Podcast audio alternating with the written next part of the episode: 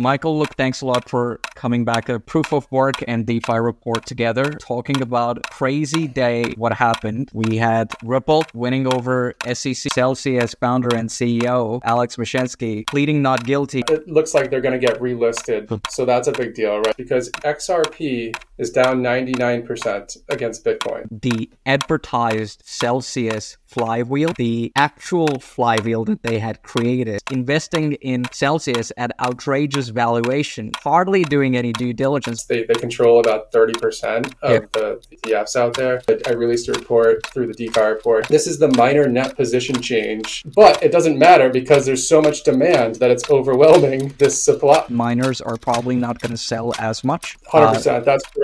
And I've looked at the data. They are accumulating right now. They are not selling. So this is just a chart of global liquidity. $11 trillion market. That means it comes off to nearby around $600,000 per Bitcoin. I can't do that with gold. I can't store a gold bar in a USB drive. The true reality is that some of the nations within BRICS don't like each other. Bitcoin is an exit from that because yes. nobody controls Bitcoin. Yes. These projections over here are primarily the current state. Number of Bitcoin addresses with greater than one BTC, that number just went over a million. Bitcoin didn't go to BlackRock. It was BlackRock that came to Bitcoin. Yeah.